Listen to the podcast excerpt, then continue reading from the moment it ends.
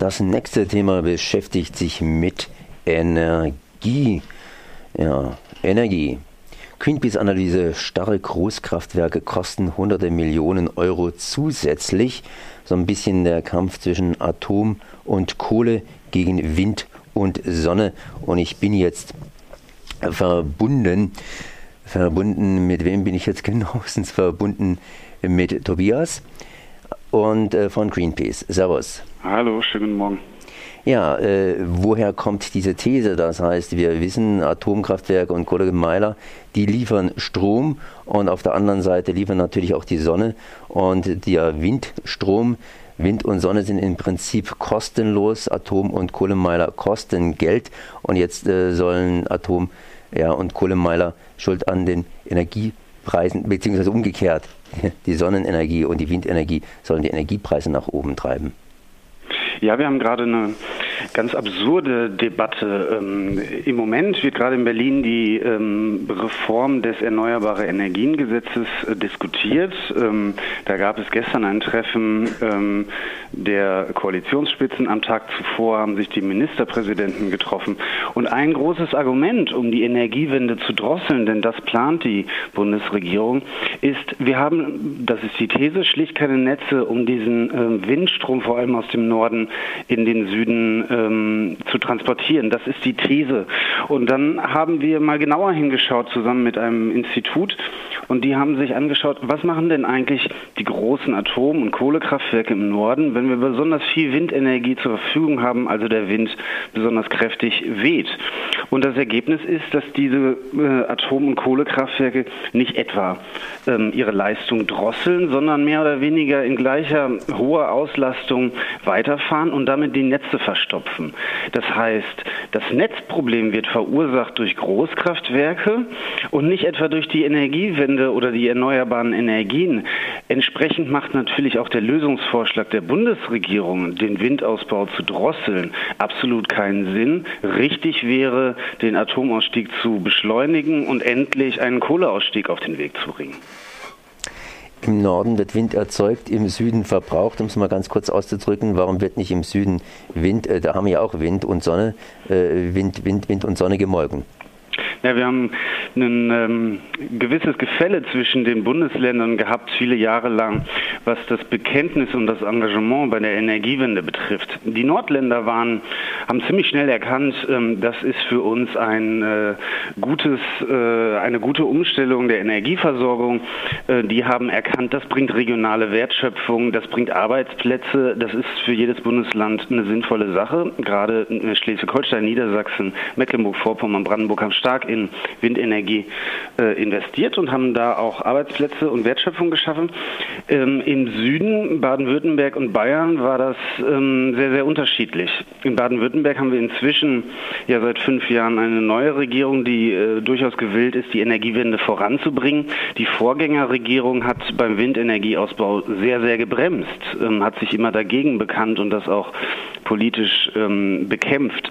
Und in Bayern sehen wir das ja noch heute. Das ähm, Ministerpräsidenten Seehofer hat dort die ähm, Abstandsregelung so weit gefasst, dass praktisch äh, kaum noch Windräder gebaut werden können. Ähm, es gab praktisch einen unterschiedlichen politischen Willen in den, äh, in den verschiedenen Bundesländern. Der war im Norden hoch und im Süden niedrig. Hinzu kommt natürlich, dass wir im Norden auch etwas bessere Windbedingungen haben. Also die ähm, äh, Schlussfolgerung der Nordländer war natürlich, wenn wir windreich sind, dann bauen wir auch viele Windkraftanlagen. Ähm, aber es lag vor allem am politischen Willen. Und ähm, deswegen ist die Energiewende, vor allem die Windenergiewende in Süddeutschland äh, bislang deutlich hinter der im Norden zurück.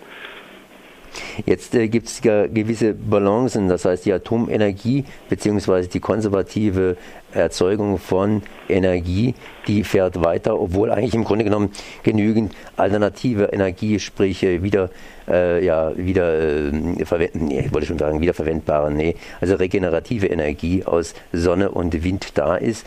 Ähm, was müsste man ändern? Das heißt, wie müsste man das Gesetz praktisch umbauen, sodass praktisch hier ein Ausgleich automatisch zustande kommen könnte? Ja, grundsätzlich steht im Gesetz drin, äh, erneuerbare Energien haben Vorrang. Das wird aber in der Realität nicht so eingehalten, weil die Studie, die wir durchgeführt haben, zeigt ganz deutlich, gerade das Atomkraftwerk Brockdorf ganz im Norden in Schleswig-Holstein, das fährt praktisch äh, permanent äh, das ganze Jahr über mit äh, hoher Auslastung. Das Steinkohlekraftwerk Moorburg, das haben wir ähm, auch untersucht.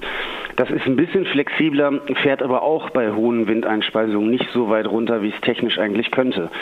Das heißt, letztendlich wird dieser Vorrang für erneuerbare Energien wird unterlaufen und nicht ähm, so umgesetzt, wie der Gesetzgeber das eigentlich vorgesehen hat. Da gibt es ein paar technische Restriktionen, aber das hat auch ganz viel mit dem mit der betriebswirtschaftlichen Ego-Brille der Konzerne zu tun. Sie fahren nämlich bei sehr geringen oder negativen Strompreisen, fahren sie ihre Kraftwerke sehr wohl runter, bei Netzengpässen aber nicht. Das heißt, ähm, den großen Konzernen sind die Netzengpässe eigentlich völlig egal. Sie wollen einfach nur möglichst viel Gewinn machen. Und das zahlen dann letztendlich die Stromkunden, weil ähm, die ähm, Abschaltung von erneuerbaren Energien, wenn das Netz denn voll ist, das wird auf die, ne die Kosten werden auf die Netzentgelte und damit auf die Strompreise umgelegt. Das heißt, der Stromkunde zahlt mehr und die Energiekonzerne fahren ihre Kraftwerke so, wie es ihnen gerade beliebt. Das heißt, die ökonomischen Konsequenzen sind nicht ins Gesetz äh, eingebaut.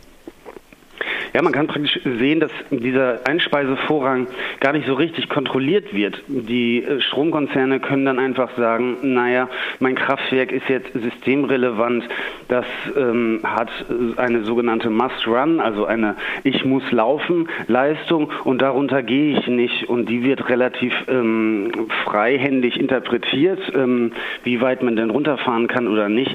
Da gibt es viel zu wenig Kontrolle. Ist denn so ein Kraftwerk wirklich notwendig? Notwendig, kann es nicht weiter runterfahren.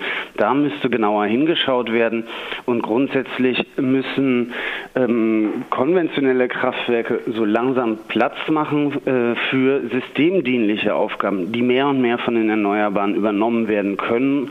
Und da sehen die erneuerbaren ähm, Energienbetreiber auch ein Geschäftsfeld. Sprich, ähm, um es kurz zu machen, wir haben einfach ein Problem. Wir haben politisch entschieden mit einem großen Konsens in Deutschland, wir wollen neue ähm, äh, erneuerbare Energien ausbauen. Wir haben aber keinen Konsens darüber, dass wir konventionelle Energien dann auch abbauen müssen und zurückbauen müssen.